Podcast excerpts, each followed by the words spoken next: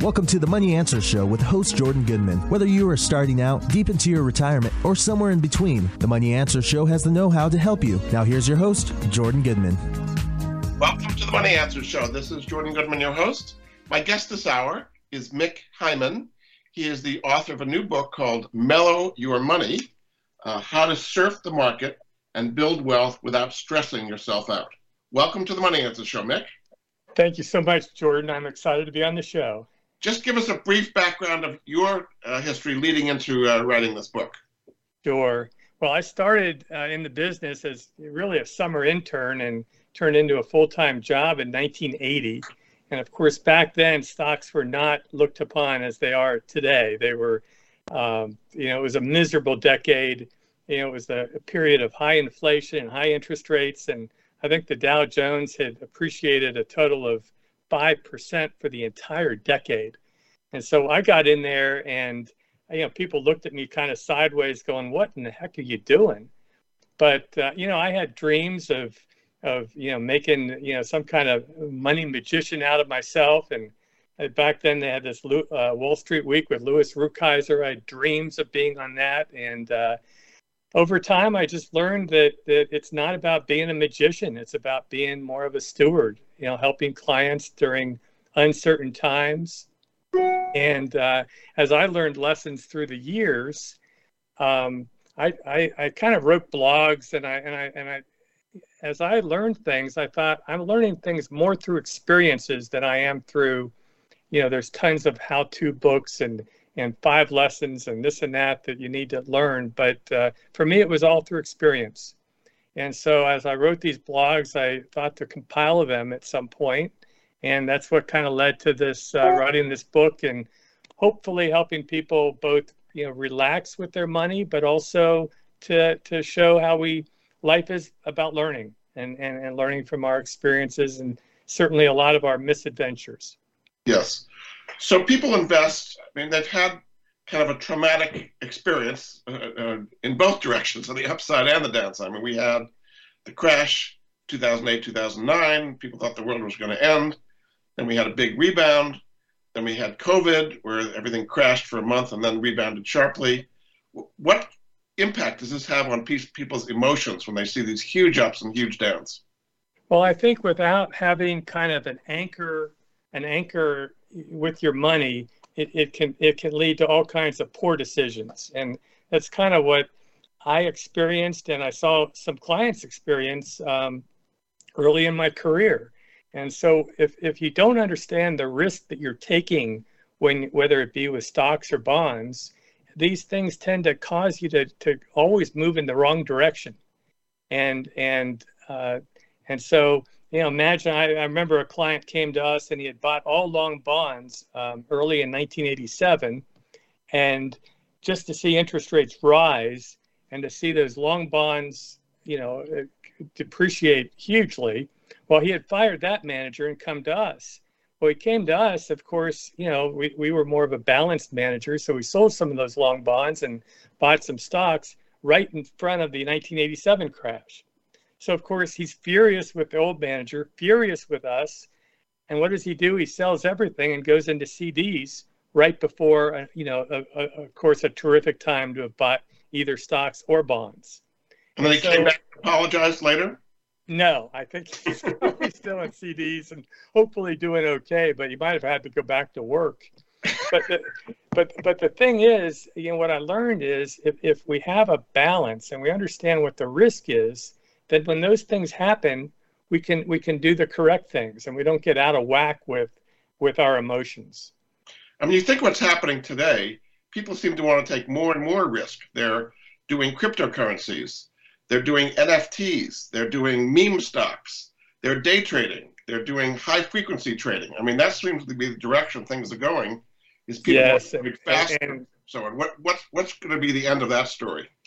Well, uh, you know, we know the end of that story, whether it's, you know, whether it's Beanie Babies or, you know, think back all the way back. There's, you know, these these trends have kept happening, and that was one of the things I kind of wrote about in the book, which was that these things are repeated.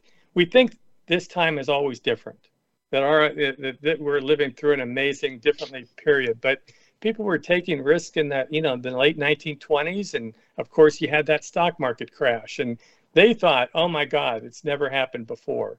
But of course, it had happened before there too. And so, with this cryptocurrency and the day trading and all the things that are happening, and, and, and including you know all the things that we can get distracted on in, in social media, it just lures us away from from an anchor of what long-term investing can do. And and I think if we you know take a step back and and try to realize that that these emotions have come from somewhere, somewhere in our past. You know, maybe we we you know learned about competition and how to keep up with our neighbors who are maybe doing cryptocurrency or whatever it is. If we can get in touch with the emotion that gets us to kind of follow these trends that we know are not sustainable, then maybe we can back up and say, you know, what what do I really need for the long term? And and that's where I kind of like to get people to is figure out how much risk you can take if something bad does happen. It doesn't mean you don't buy any of these risky assets. You know, say you take three to five percent and you say let it go. But but it does mean that with most of your assets, you have to figure out if the if the surprising thing happens, you have the pandemic or you have 2008, can you take that risk? How much can you take? And then if you if if you get to that point, then when it does go down, you've got the flexibility and the confidence to to do the right thing. So I would say the hottest thing right now is artificial intelligence. I mean, Nvidia stock has tripled. Anything with AI related to it. How do you avoid the, uh, as you would call it, FOMO, fear of missing out, when you have a super hot trend that everybody, all the experts are saying, this is the new internet. This is going to revolutionize everything. You can't miss the boat.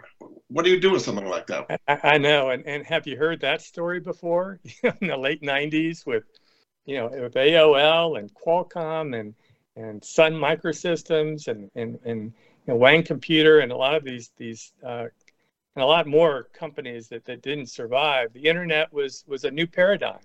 Yes. And of course, AI is another new paradigm.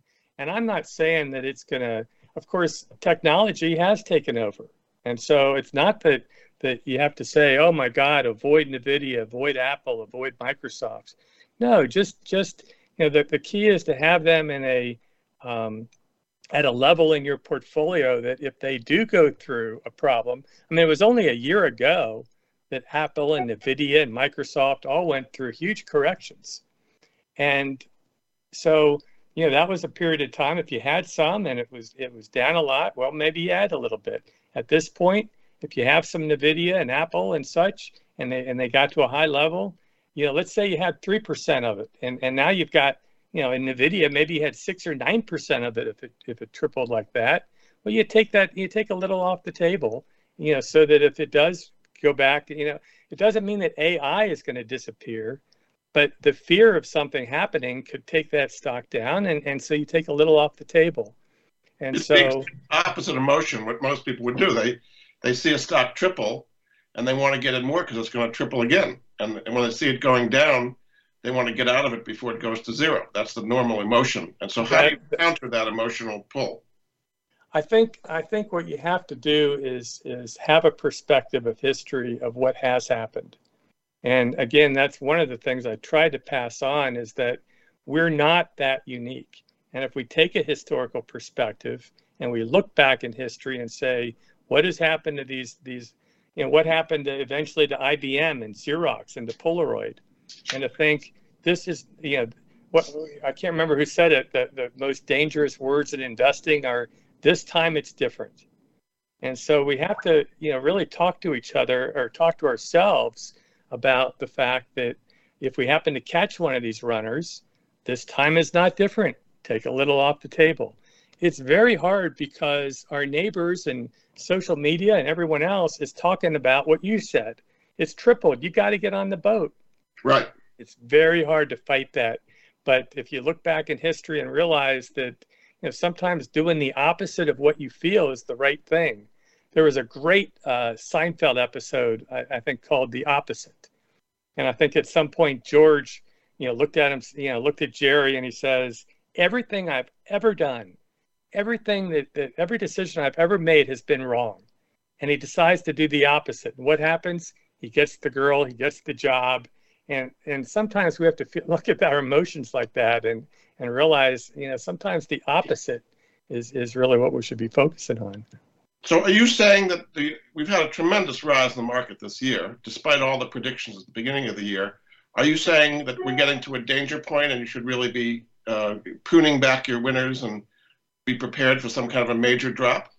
Yeah, I think so. I mean, I'm not, I'm not, I'm not saying prepare for a major drop.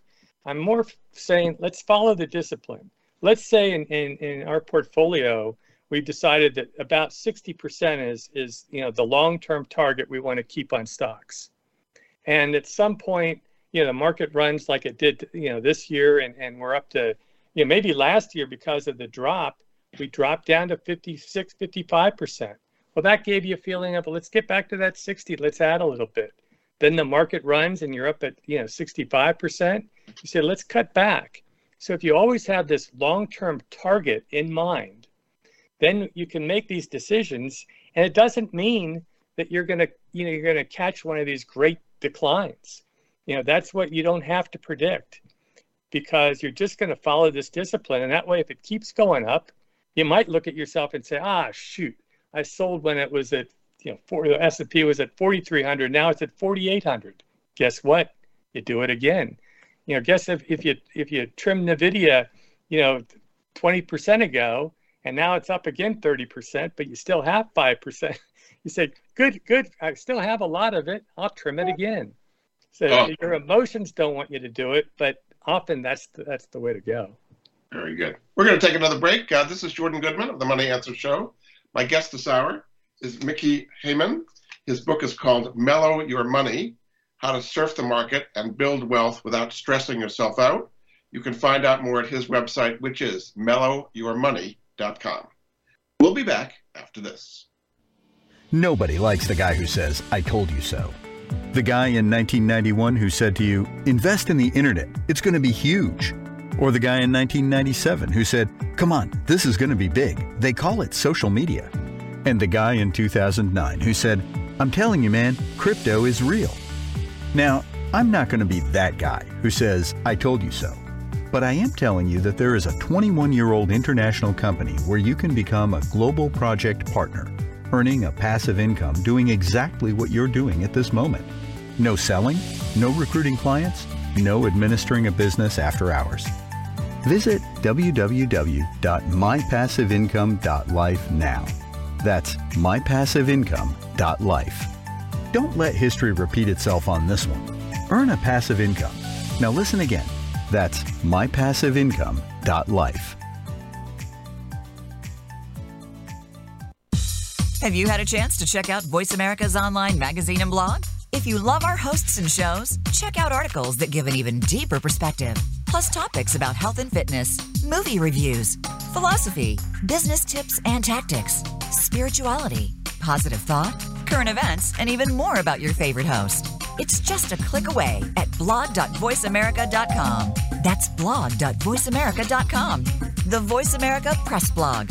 All access, all the time. We're always talking business. Talk to an expert. Call now, toll free, 866 472 5790. That's 866 472 5790. Voice America Business Network. You've been listening to the Money Answer Show with Jordan Goodman. If you have a question for Jordan or his guest, please call us now at 866 472 5790. That's 866 472 5790. Now back to Jordan. Welcome back to the Money Answers Show. This is Jordan Goodman, your host. My guest this hour is Mick Heyman. He is the author of a new book called Mellow Your Money How to Surf the Market and Build Wealth Without Stressing Yourself Out. You can find out more at his website, mellowyourmoney.com. Welcome back to the show, Mick. Oh, thank you so much, Jordan. Throughout the book, you, you, just, you compare investing to surfing, which is one of your big things, I guess. Tell us the what what you can learn from surfing that applies to investing? Well, almost from the beginning. It, actually, I learned to surf late in life, and and and my boys would hardly call me a surfer, though I do occasionally get up on the board.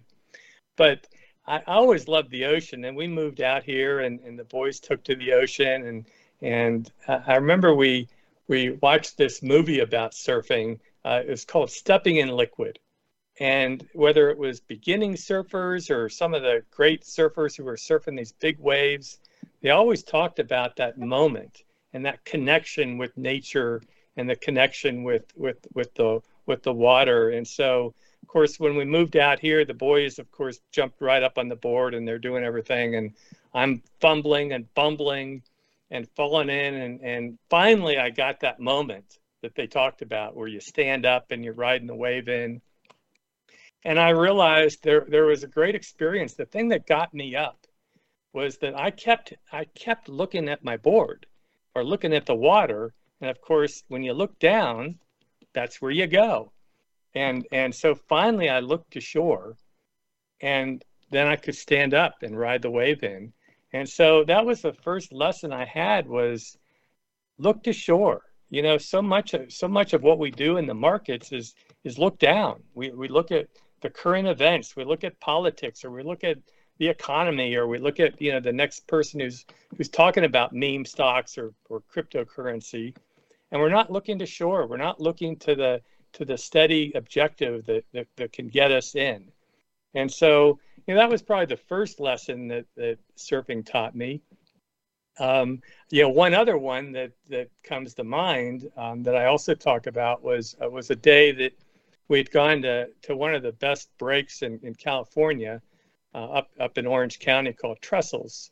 And the boys paddled right out. And, um, you know, I, but as I'm paddling out, I kept getting dragged down. At one point, my son told me there was a set that came in that was 10 feet tall. And meanwhile, I'm just getting pushed down. And, and I had a moment where I thought, I'm drowning. I'm going under. I looked to the left and a guy looks at me and he and he he just shoves his finger back to shore and it's like oh i just need to turn around. And back to shore i went.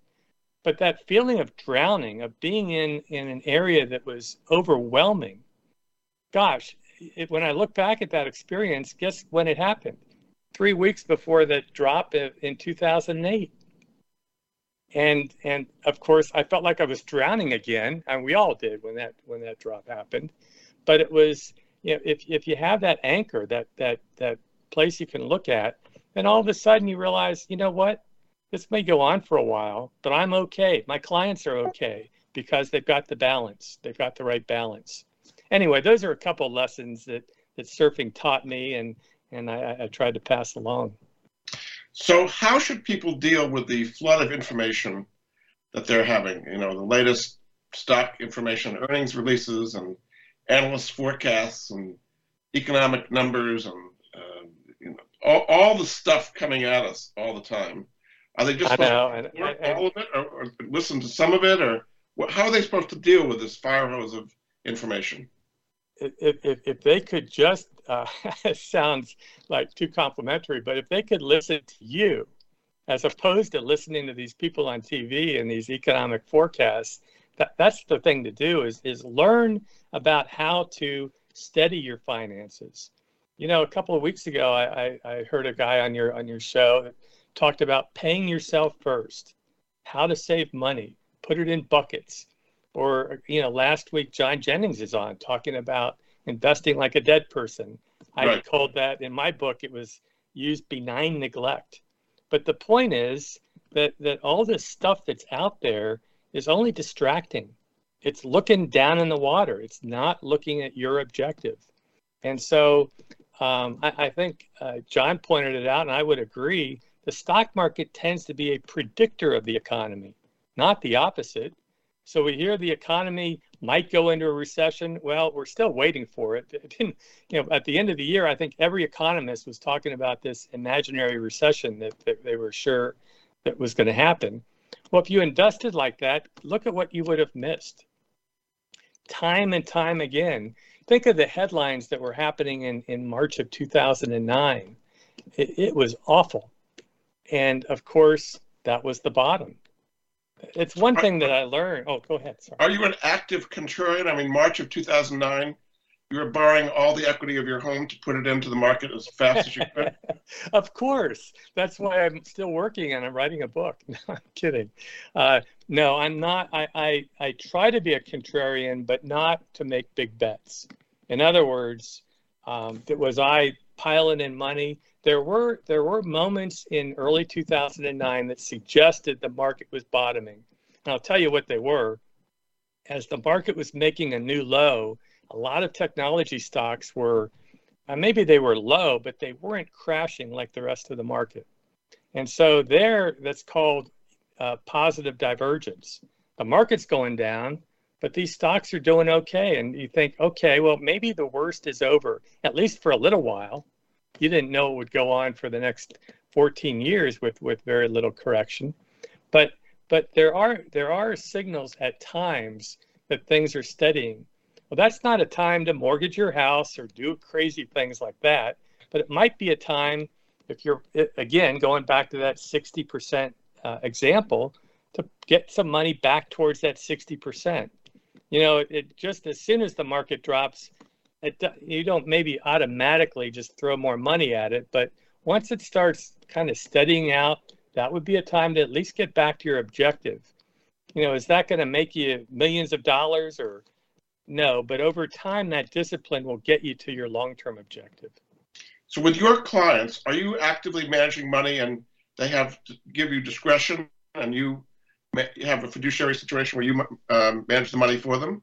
That's correct.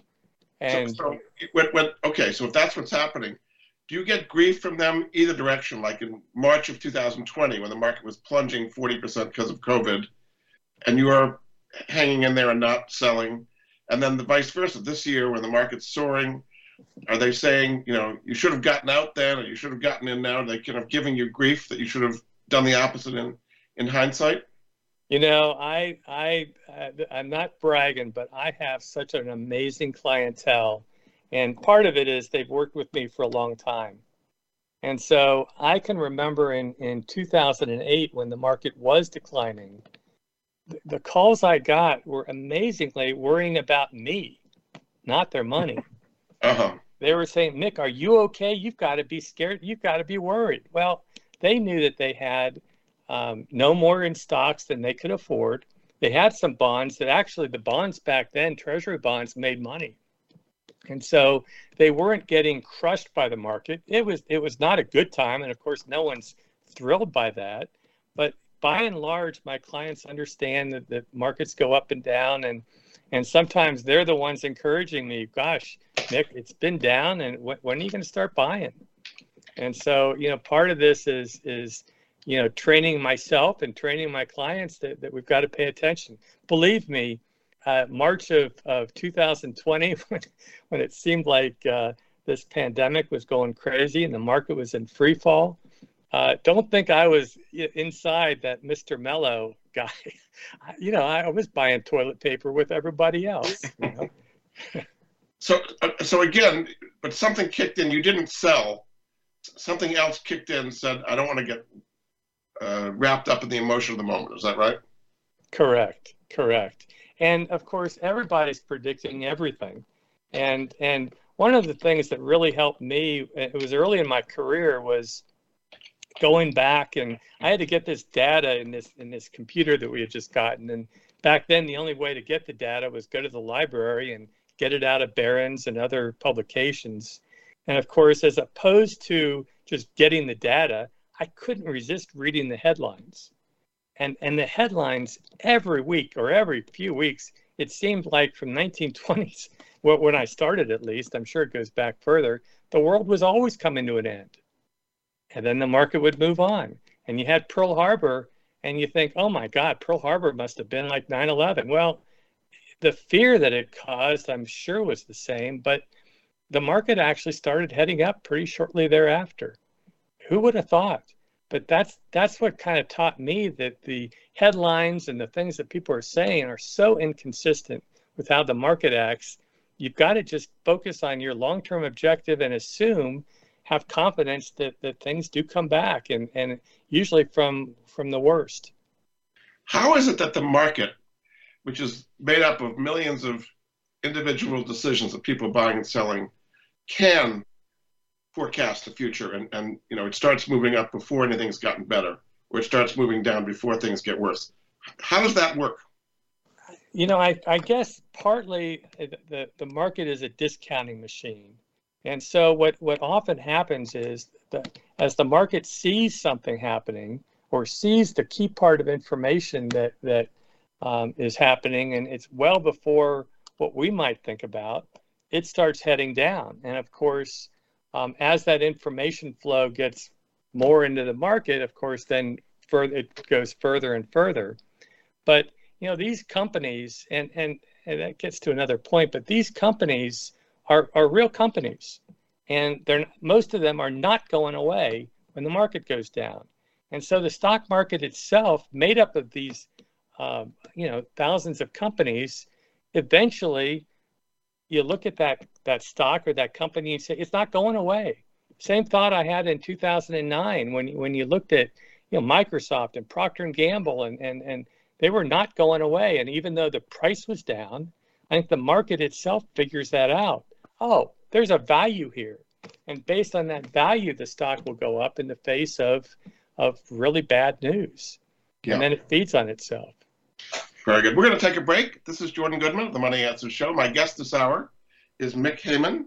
He is the author of a book called Mellow Your Money How to Surf the Market and Build Wealth Without Stressing Yourself Out.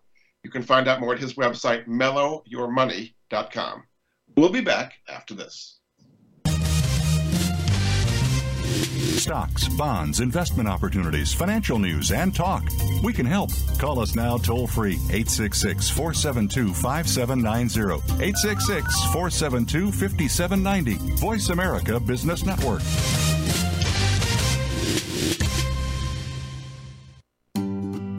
Do you or someone you love have a life insurance policy that's no longer needed or not affordable? Did you know that you can sell your policy for cash?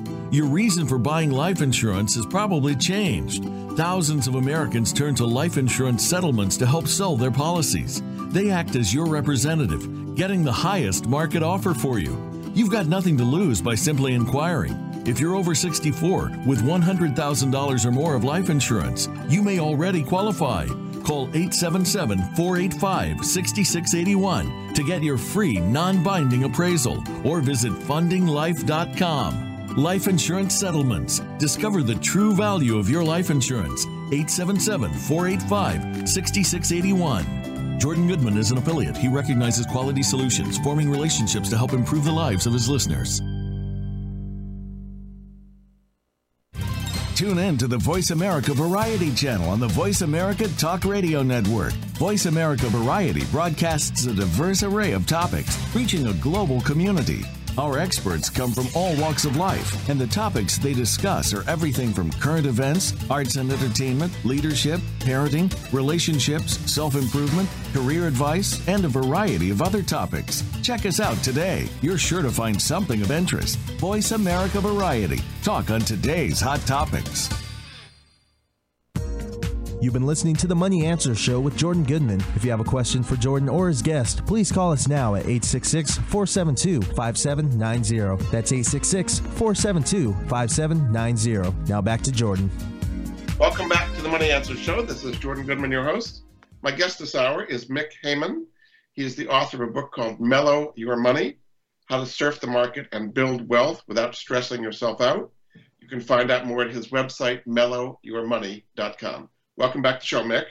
Thank you so much, Jordan. Now, a lot of people say politics is very important to economics and to your market. So there's these presidential election cycles, and you should follow the election. There's even these uh, election stock markets now where you can bet on different candidates and who's going to win and back and forth.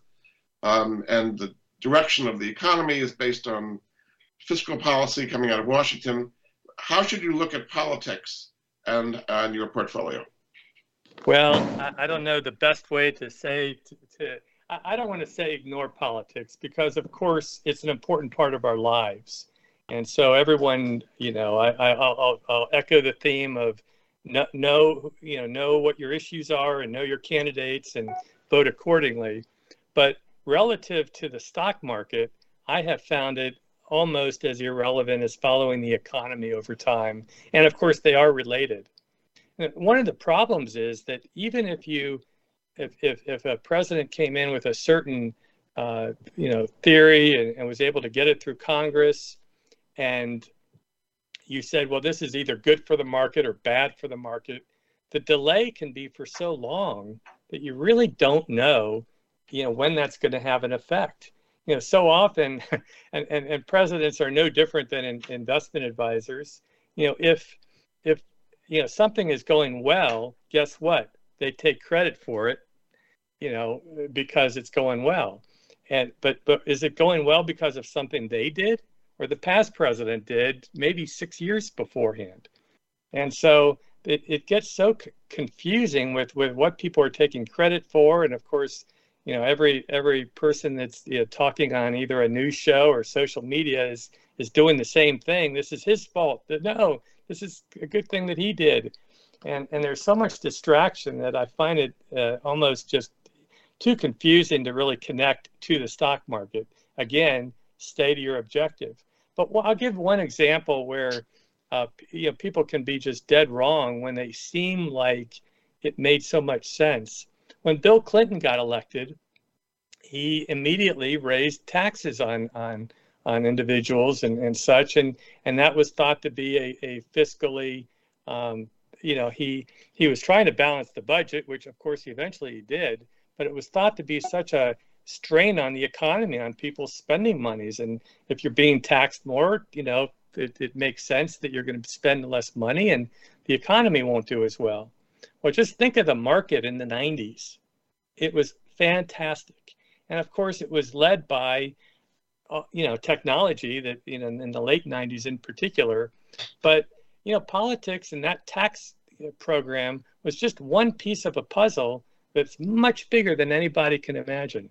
And so to think that you can, you know, figure out what the president is doing or saying he's going to do and connect it to how the stock market's going to do, I, I think uh, we're kidding ourselves.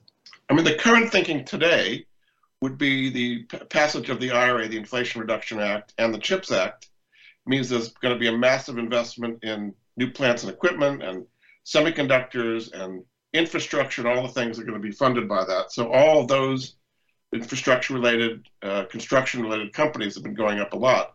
Uh, are you saying that makes no sense at all?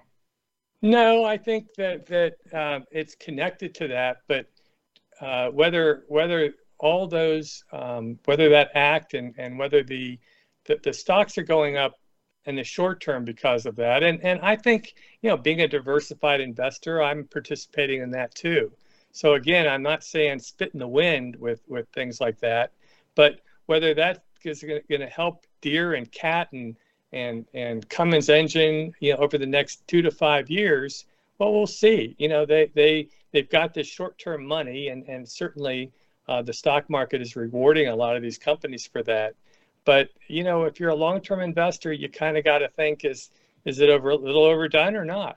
And and so um, I'm not selling those stocks. I've got a you know a balance of those stocks, but I don't think you know that's that's necessarily the overriding theme because we don't know what that that next thing is going to be you know, come come October or, or, November. A lot of times, we all know about the the um, those acts, and and they certainly have been a positive. But on the other hand, the market knows that too, and so it's discounted much of that.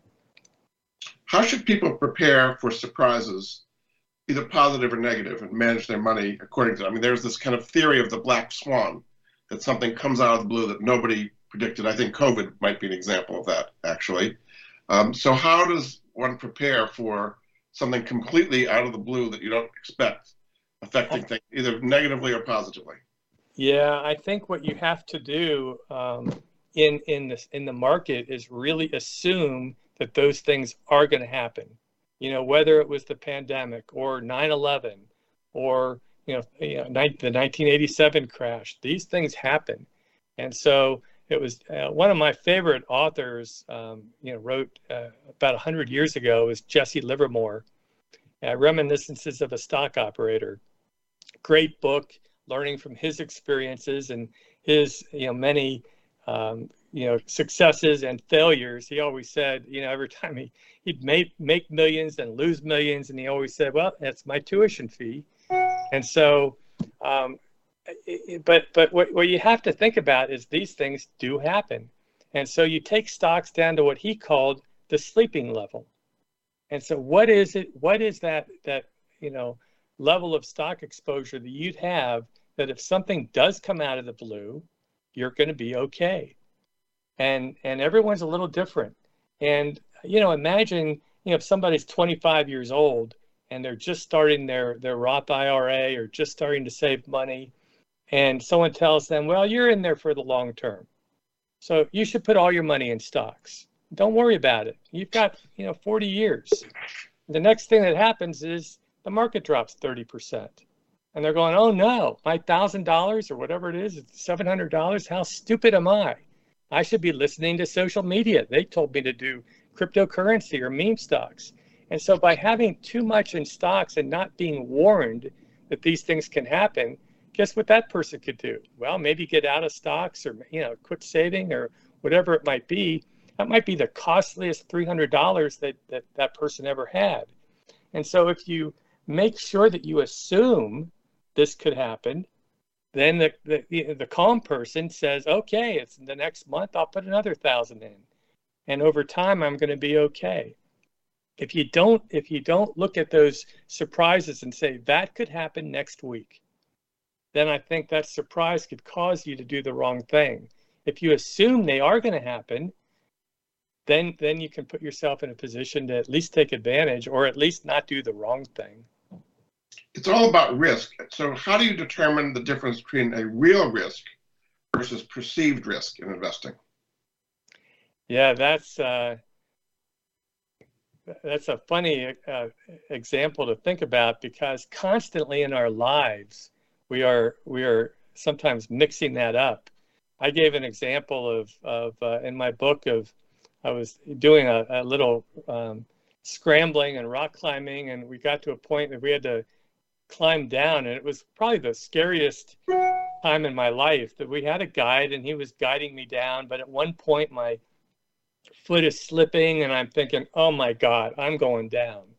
And i'm scared to death and eventually talk myself into taking the next step down and and down i went and probably one of the happiest moments of my life. And uh, a woman with her polaroid took a picture of me hanging off that ledge um, scared to death, and I was about three feet off the ground.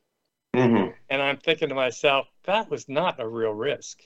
And how often are we speeding along, driving, taking a taking a risk of uh, you know of, of, of, of you know in our car because we're afraid to be late for two minutes?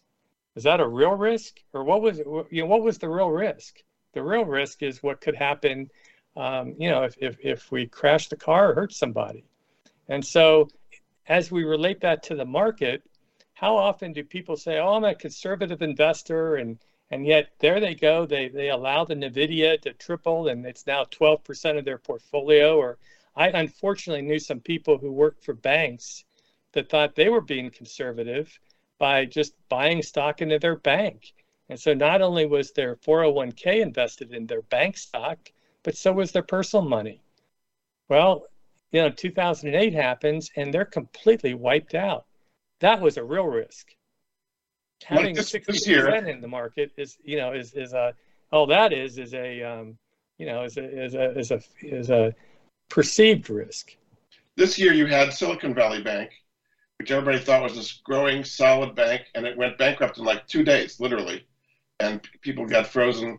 Could people have seen that coming and, and seen that as a real risk I think that if you had more than $250,000 in that bank, which was covered by FDIC or, or whatever the insurance was, um, that was a real risk.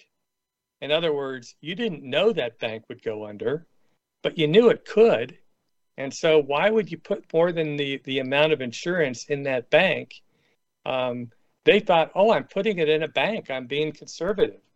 But the, the, the real risk was uh, what could happen if, if they buy long bonds when, when they you know when bonds were when rates were going up And um, now, when that happened, then the the the um, I guess the challenge for all of us who saw that happening was: is that a real risk for the economy, or is that a perceived risk? And the conclusion that most of us drew was, no, that's a perceived risk. That was a that was not 2008. This was a couple of institutions investing poorly, but this wasn't a, a spread around the economy type of event like 2008 was. So constantly, you you know, you're, the challenge is figuring out perceived versus real risk. Most of the time, if you stay diversified, don't take too much risk in any one holding, then when things go down, it's more of a perceived risk. It's, oh, it feels bad, but it's not that bad. But if you have too much in any one holding, or as you know, with Silicon Valley, for those that that you know, wealthy individuals that put you know millions of dollars in a bank that they didn't have insurance for, that was a real risk. Did you take some pleasure in seeing the most sophisticated, you know, private equity and venture capital and biotech entrepreneurs and all these super smart people having all their money in Silicon Valley Bank and then seeing it collapse so quickly like that and learn, teaching them a lesson. Was that a, a good moment for you? Uh, I don't think I ever can take pleasure in in in, in people's pain. I, I, it's more amazement. It's more a, a, a confusion of how they got to be there where they were. But I, I shouldn't be amazed because so often the things that that that the, the things that allowed them to make that money, the confidence and the the ability to take the risk they did to to make their money is also the same thing that gets them to take too much risk when they're saving money. That's an interesting point too. I'm a saver. I'm not a guy that that you know has made tons of money, but I know how to save it. I had a client one time. He said, "You know, Mick, I'm a businessman. I know how to make money. I want you to be the boring guy. I want you to save it for me. yeah, and people thought they were doing that by putting it in the bank, but a little bit over the two hundred fifty thousand limit. Exactly, and and not assuming that these surprises can can can happen to you. So you're saying live your life assuming surprises are going to come out from you won't know what to do, and just accept them. A- accept them and, and put yourself in a position that if they happen, you're going to be okay. You're you're you know we we you know have a little water around the house and and um, yeah, some toilet paper apparently, and and uh, you know, and, and with your stocks, have have some stocks because eventually things turn around, and so pick that point where you're not going to get scared when the when the when the thing happens, and then be willing to buy. You know, I, I've had very conservative older people when the market drops say, "Well, Mick, we were at 50%, and now we're at 45. What do you think?" They're they're trained let's let's buy. Yeah, very good. We're going to take another break. This is Jordan Goodman of the Money Answer Show. My guest this hour is Mick Heyman. His book is called Mellow Your Money How to Surf the Market and Build Wealth Without Stressing Yourself Out. You can find out more at his website, mellowyourmoney.com. We'll be back after this. From the boardroom to you, Voice America Business Network. Are you a homeowner tired of making monthly mortgage payments with little progress towards paying down your principal? Does paying off your home in five to seven years without making larger or more frequent payments sound appealing? Paying off your home in full in five to seven years is really possible thanks to Truth in Equity's Mortgage Equity Optimization System, a money management approach that puts your money to work for you 24 7. If you own a home with some equity, have a decent credit score, and verifiable income, you owe it to yourself to learn more about Truth in Equity's program. There's no need to replace your mortgage or refinance in many cases. The system works for new home purchases as well as current mortgages. Your home is your largest investment. Own it outright in five to seven years. Call Truth in Equity 888 262 5540 or visit truthinequity.com 888 262 5540. Jordan Goodman is an affiliate. He recognizes quality solutions, forming relationships to help improve the lives of his listeners. You've been listening to the Money Answer Show with Jordan Goodman. If you have a question for Jordan or his guest, please call us now at 866 472 5790. That's 866 472 5790. Now back to Jordan. Welcome back to the Money Answer Show. This is Jordan Goodman, your host. My guest this hour is Mick Heyman. His book is called Mellow Your Money how to surf the market and build wealth without stressing yourself out. His website, mellowyourmoney.com. Welcome back to the show, Mick. Thank you, Jordan. So we're talking about being mellow, but you also have a chapter on romance and not to get caught in a romance with your money. You said there's a time to stay and a time to go. So how do you equivalent uh, investing with uh, finding a mate and, and uh, marrying and romantic stuff? Well, and unfortunately, this was this was not a um, success story with romance, and so uh, this is me after a divorce and walking down the candy aisle um, of a grocery store, and a beautiful woman kind of walks by and looks at me and says, uh, "I think I know you." And I, of course, had no idea who she was, but I wasn't going to look a gift horse in the mouth, as they say. Of course, I know you. And we start talking. And ironically, uh, she was somebody that I knew um, probably eight years ago. We had volunteered in my son's class together. And, uh, and she at that point was divorced. I was divorced. And it led to instant romance.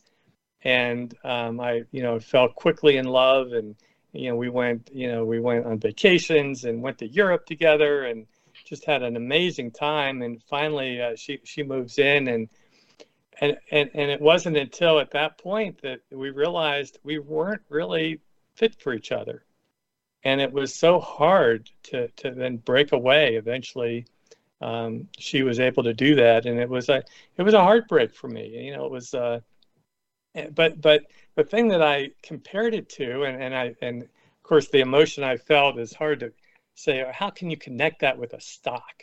You know, and and and so maybe the emotions I felt were a little deeper than that. But so often I've seen people um, have a stock that was very very successful and take off, and you know maybe it's Apple or Nvidia or in the old days it was an energy stock or or or, or it could have been a bank stock. And if you told them, you know, this is now, it, it's not 8% of your portfolio, it's now 30% of your portfolio or 40, it's a huge part of your portfolio. And they say, I can't sell that. That's, that's my, that's my baby. And I've seen these, the, these things happen where when they start falling, um, eventually they get talked into, well, maybe I should peel it back a little bit but I don't know. I'll wait for it to go up another point or two, or I'll wait for this or that. And and uh, it's it's um it's that emotion of I can't let it go. This has mm-hmm. been my this has been how I've seen my wealth grow, and and so again, I, I think it was a little trite to compare it to my my own heartbreak, but there is an emotion people have with stocks over time when when the positions get larger and it's a very hard thing to to let some of it go. And yet that gets back to that perceived worth versus real risk. And um, you know ibm xerox ncr these were darlings of wall street woolworth they're not you know some of them are with us still and some of them aren't and you say that uh, you say that good investments have three good legs what are the three good legs of a good investment okay so that i learned after first stock I picked, um, LTV, which at the time ended up being one of the bigger bankruptcies in America, um, that was my welcome to the business. But you know, reading Jesse Livermore and learning, hey, what can you learn from that? The fellow and I that that was you know young fellow at the firm, we kind of looked at things and said there are three ways to look at a stock. They're the fundamentals, and that's the the story behind the stock. The stock. That's the financials you know what how is that stock growing what are the products what what can make that company continue to grow in the future that's the fundamentals and you can get the fundamentals right but at some point if you pay too high a price for it it can hurt you so then you look at the valuation and you say how is it valued in the market that's price earnings ratio how the price is versus the earnings or the price to book or the price relative to, to its own history and so by combining the fundamentals and the valuation, you not only hopefully get a story you like, but you get it at a value. And then the third leg is the technicals. And that a lot of people have trouble understanding, but I've always thought and what I've heard is the technicals show a picture and it actually is tracking the emotions of a stock. Oftentimes it's showing you that value that, that how is the stock reacting to the fundamentals you're learning about all three are connected and what i've found over time is if you get all three right and you pay attention then you've got a good chance of, of making the money over time it seems like there's a contradiction between the valuation and the technicals. The technicals are going to show the things going up and has momentum but the valuation is going to be overvalued at that point. So how do you square a high valuation with good technicals? I guess I guess the technicals are in the eye of the beholder oftentimes.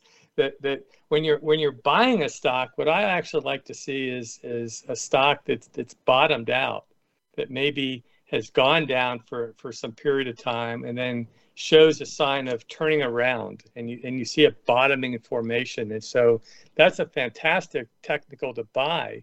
But once the stock starts moving up, I have found that the there's a trend that you can follow and see uh, is the stock way above its long-term trend or is it on the trend line and i have found that, that at those times most of the time unless it's run too far the valuation may not be positive anymore but it's neutral and so um, you know it may be that that you know a nvidia that's gone so high and the valuation gets so extreme the technicals would also show you that that's well above that 200 day moving average. And so it's extreme too. So some of these stocks that you wouldn't necessarily sell, but you would take back down to a normal position, the valuation and the technicals can at times tell you something. So you would look more at the new low list, the new high list, as a place to buy uh, well valued stocks. Somewhere in between. You know, that but there's a, another expression, of course, you've probably heard that don't cost, don't don't uh, uh, catch a falling knife. Yes. so some of these new lows, I, I, you know, it's almost like you'd want to look at the new low list a half year or a year later. Ha- have they actually stopped going down? Are they starting to go up? Are they showing something? Yeah, you look at a, you know, stock. You know, some of these stocks they hit a new low, and it's just a sign of things to come. So I, I definitely like to see a, a, stock showing a sign of a bottom, maybe in the face of bad news. Sometimes the best thing you can see is, you know, a company has been going down and it's finally studying and going sideways, and they have another bad earnings report. And guess what? It doesn't go down anymore. It's tired of going down. Well, accidentally, something good might start to happen. And if you like the story, that's a good time to, to get in. Relative strength is what you're saying. We want to see relative strength gaining. Exactly. Yep. Yep. In the short time we have left, kind of what difference will it make in people's lives, both financially and emotionally, to follow the advice and mellow your money compared to the way they do it now, where they're following meme stocks and day trading cryptocurrencies and all the things that most people are doing these days? I, I, I would hope what it would do is is um, it, it's not it, it's very important to, to pay attention to money in your life, but I would hope that if you if you focus on your long-term goals and you keep to your objective, you occasionally you know rebalance to, to what that long-term goal is. It takes a lot of pressure off you. You don't have to figure out what the next meme stock is. You don't have to worry about keeping up with whoever's bragging on social media. You know that you've got your own objective and you can live your life more calmly. And, and if we can have that balance in our in our finances, my hope is that we have more balance in our lives and and we can have a you know a, a more uh, a life that's more complementary and you know focus on our family and our kids and know that long term our, our money will work out uh, and, and work out better by not worrying about it every day and spend more time surfing hopefully exactly very as good we're not drowning out there thanks so much my guest this hour has been mick heyman his book is called Mellow Your Money How to Surf the Market and Build Wealth Without Stressing Yourself Out. You can find out more at his website, mellowyourmoney.com. Thanks so much, Mick. We learned a lot this last hour. Thank you so much, Jordan. I really, really uh, enjoyed it. Thanks so much. And we'll be back next week with another edition of the Money Answer Show. Goodbye for now. Thank you for joining Jordan Goodman and the Money Answer Show. If you have a question for Jordan, please visit his website at www.moneyanswers.com and be sure to tune in every Monday at 12 p.m. Pacific Standard Time right here on Voice America Business. See you next week.